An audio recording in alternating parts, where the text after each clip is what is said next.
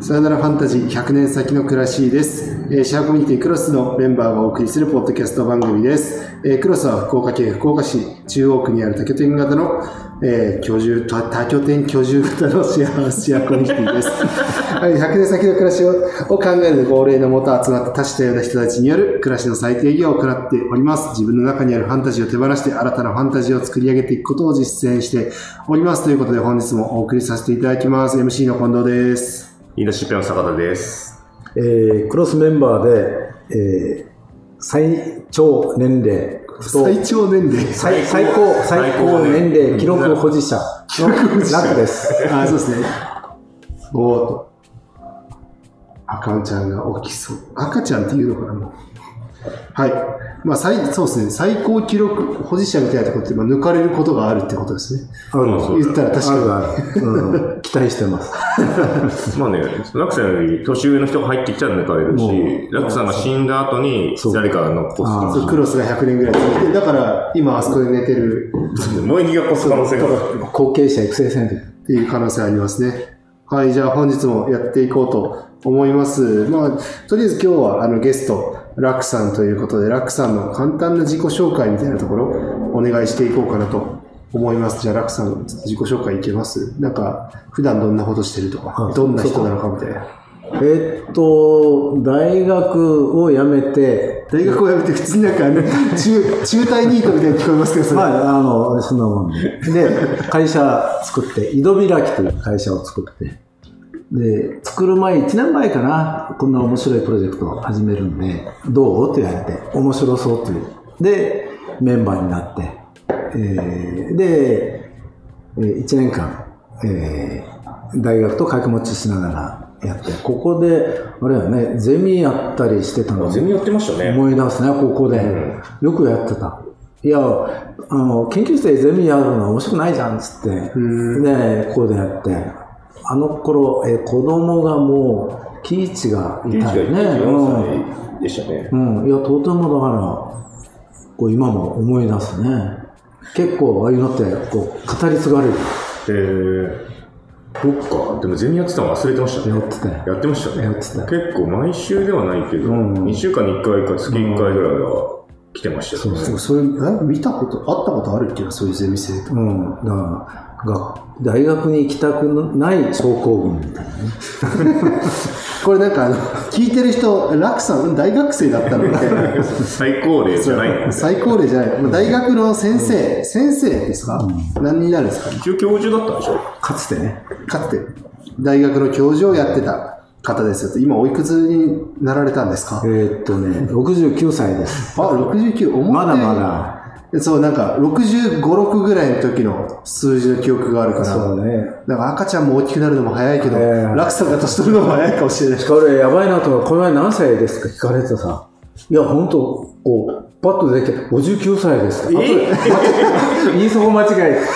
と思って気がついたさ。それぐらい前よ、年齢意識って。いや、止まってるんで、そのぐらいで。止まってる。。まあでも、僕も30代前半で止まってる感じあるから。うんまあ、年齢なんかどうでもいいみたいなのが、そういうあれ出てきたのか。俺、最近は、なんか、33歳の代ですっていうのを言う、うん言おうと思ってて、32歳の時にもう33歳って言ってましたよ。うんうん、逆に。そういうのはありました。これ、まあ、タコ紹介みたいな。坂田さんから見た、楽さんのこう、情報ちょっと補足みたいな。そうですね。だから、その一緒でやった時は本当、その旧大の教授っていうので、出会ったんですけど、でも出会ったのはどこで出会ったんだでもなんか糸島で出会って、でも地域にかなり、なんだろう、糸島の移住者が、その頻繁になる前から楽さんはもう糸島に移住されていて、で、毛ガになんかお城のみたい、お城みたいに石垣のある豪邸に住んでるんですけど。へえ、行ったことない。昔は相当ボロボロだった。まあいいや。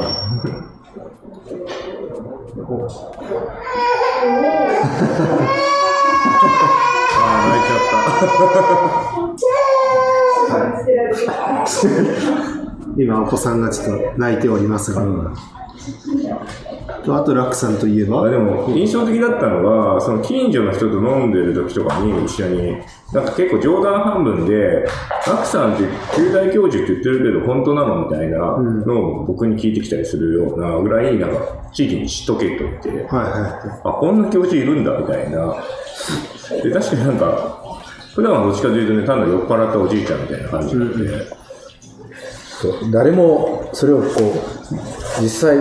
実証見分したやつがいないという確認してないの噂ではという噂で、そう、あくまでも噂では旧大で働いてるらしいってなってるっていう、その立ち位置をそのまま放置してる感じがやばいなと思って。それなんかちょっとね、なんかもうちゃんとやってますよみたいなのを出したりししたくなる感じはあるんだろうけど、そんなのどうでもいいみたいな。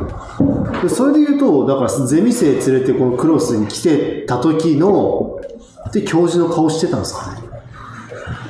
いや、当時も、なんで来てたかというと、まあ、ゼミやって、あと親不孝通りの街づくり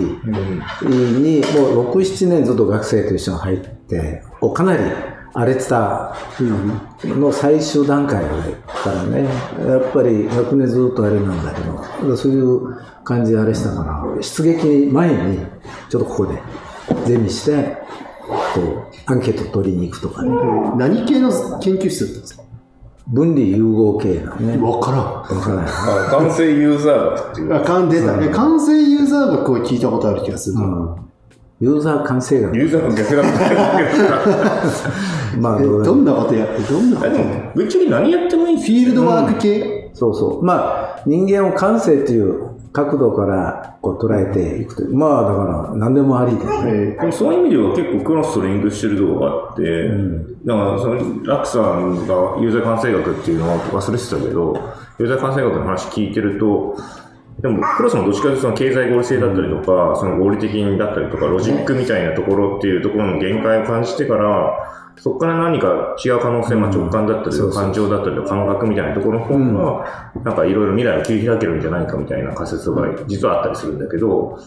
ユーザー感性学とまさにそういうことを、なんか数字にはできないものをどうちゃんと学問していくのかみたいなことにチャレンジしていった学問なのかなっていうふうに勝手に思ってますけど。だから、工学的なエンジニアリングとかね、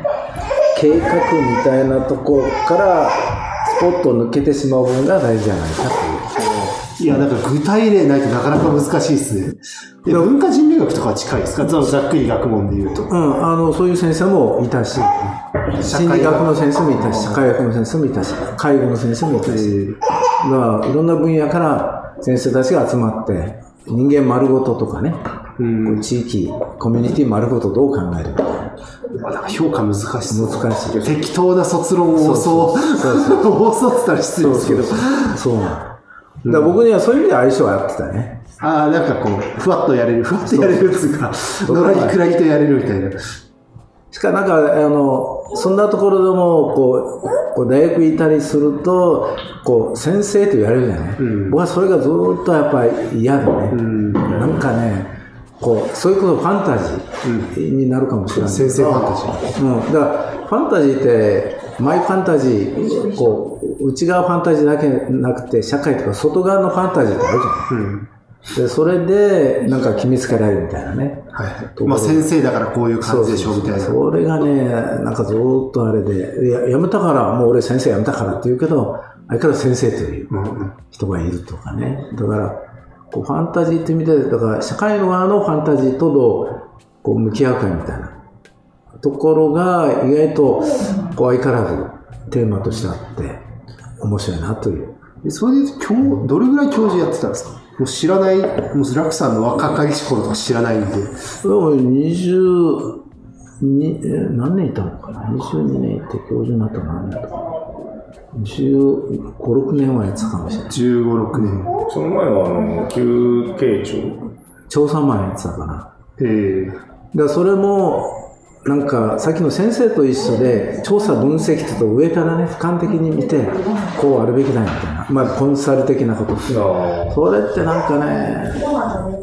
最初のうちは面白かったけど、なだんだんね、なんか、リアルじゃなくなるわけ。だからペーパーワークみたいな。はい。もうなんかそ、れでマクロな話ばっかりそうといそうそう、もうつまんないなっていうんで、うずうずしてる時に、巨大で、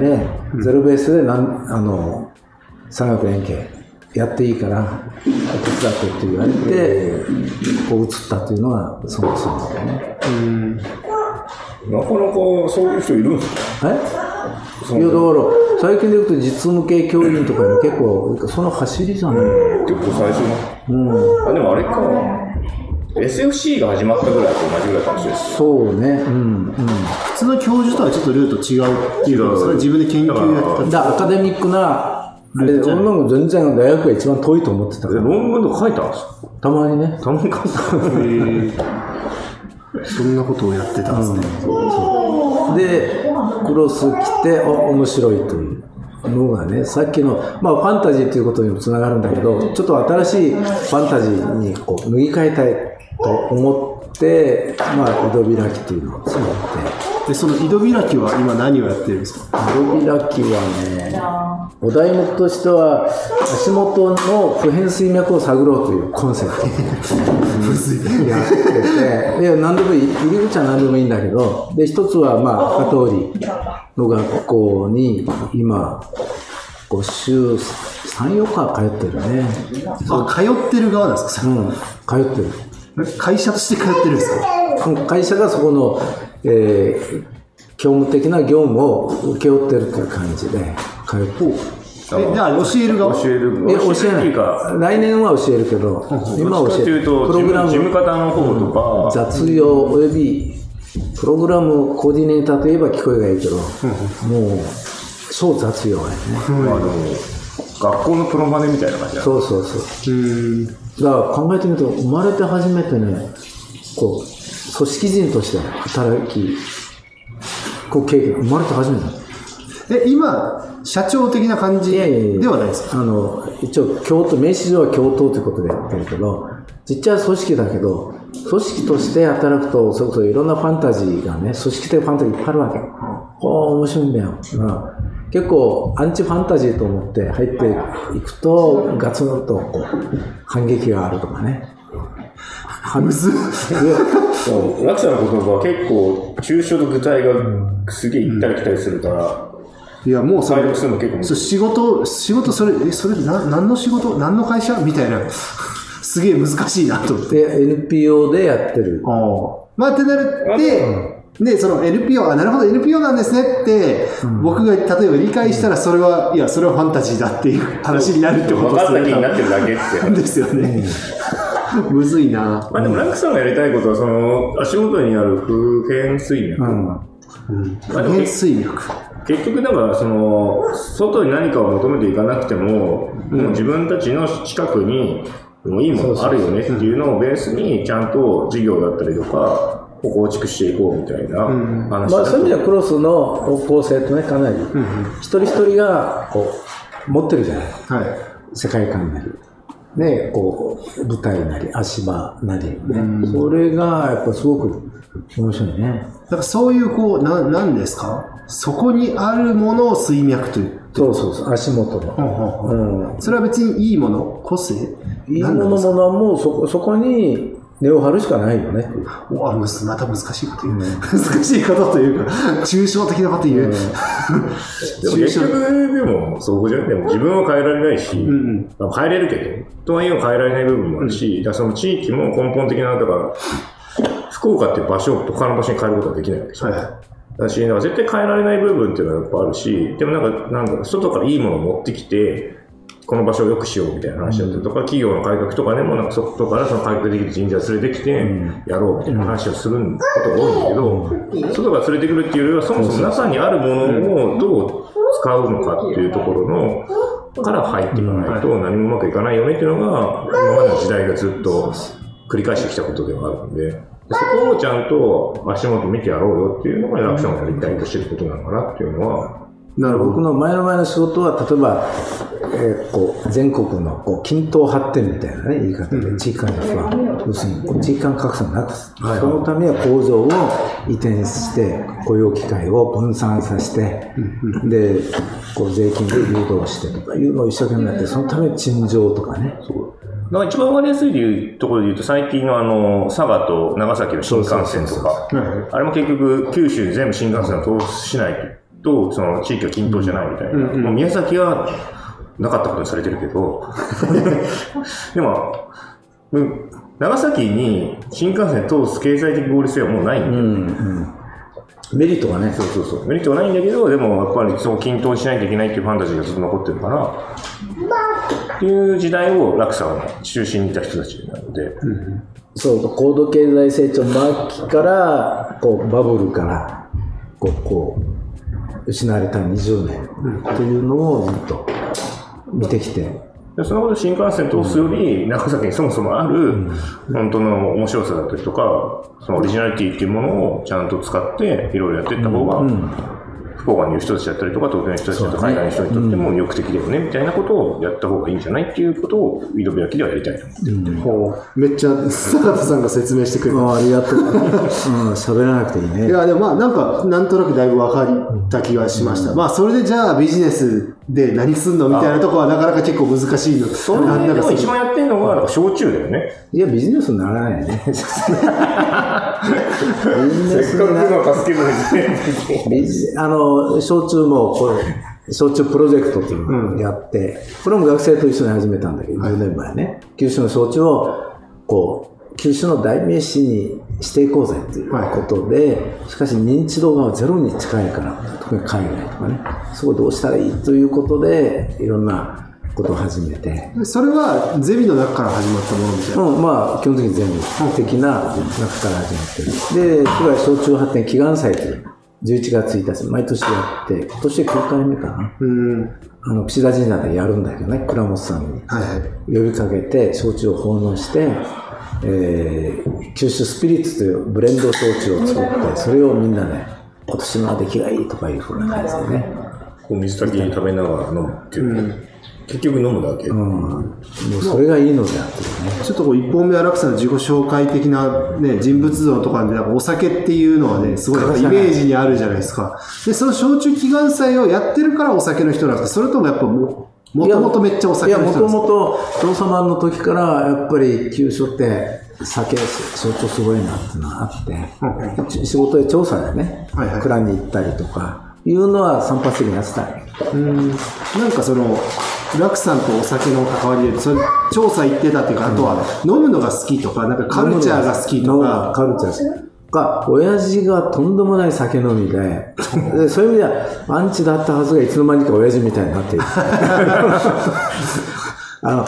こうおまわりさんをこう連れてくるとかどっかの道端で寝てたのをおまわりさんがレスキューしてくれでおまわりさんを一緒に飲もうとか言ってね引っ張り込んで飲んでおおお母ちゃんがカンカンになって怒るとかねそういう家庭だったという。大牟田ででしょ、すごいよね多分それ、うんそういや昔は大概それよくあったいやなんかそうだろうな、七木さんの子供の時でさらにでまだ炭鉱が現役の時でしょ、うんうんこれすごいよね多分ね、なんかいろいろなんかそういう小説とか漫画はあんま出てこないけどそういう本読んでるとやっぱ青春の門的なね、ああそうね、うん、ええうんあれちょっと炭鉱の世界は面白いんで、全然わかんないですよ、もうあれあれくれ者っていうなの生々の世界アウトローがいたりなんかでもラッ花物クさんのそのお酒好きにアウトローな文脈は感じないじゃないですか、今のとこいやろだからそれがお父さん反面教師にしてるからじゃない多分だからそのいいなんか付き合い方は違うけどお酒には行き着いてるみたいな感じなんですかうん、酒ってなんか人間のいい部分を出せることが結構あるじゃない悪い部分も出せるってやつですか、で悪い部分を頑張って出さないように、そのコツを教えてほしい。そして、ない失敗目が多いね村木さんもでも、酔っ払って面倒くさいこといっぱいあるけど、でも、なんだ、その嫌な感じになることはあんまないというか、うんそれまあしかしね言語論争 ねバトルはね、はい、まあそれね、ラクさんの他己紹介で言うと、普段よくあのクロスでん結構ベロベロになって帰ってきて、割と酔ってる坂田さんとラクさんの組み合わせで、なぜ収か、集がつかなくなるそうなんか、これは喧嘩ではみたいな、 喧嘩じゃなくて、いや、議論です。なんか楽しく話し楽しく話してるんだろうけど、喧嘩ではみたいな。プロレス、うん、そうそう、場外乱闘風なことになってるっていう。確かに。ちょっと今回、後半はそうなっていくかもしれないですね。まあ飲んでますからね、二人とも。俺はお茶ですけども。なんかやっぱ言葉が追いつかないっていう感じだよ ね。やっぱりちょっとねそう年言齢の葉が絡まってて追いつかないんだよ。で、そこ言いたいことを、そがあるこを容赦なく逆さが詰めてくるっていうだ感から、こんちくしようと 思う。じ。そういうつかない言葉 言葉が出てくるのを待たずに攻めてるみたいな。うん言葉って反不自由省で反省すします、僕はが。ちょっとゆっくり。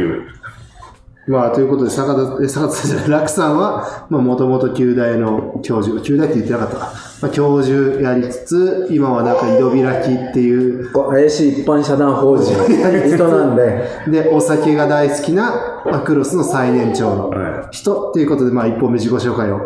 そうですね。会を終わりにしていこうかと。正しいまとめです。はい。じゃあ、ここから続きでまたやっていきますので、よろしくお願いします。ありがとうございます。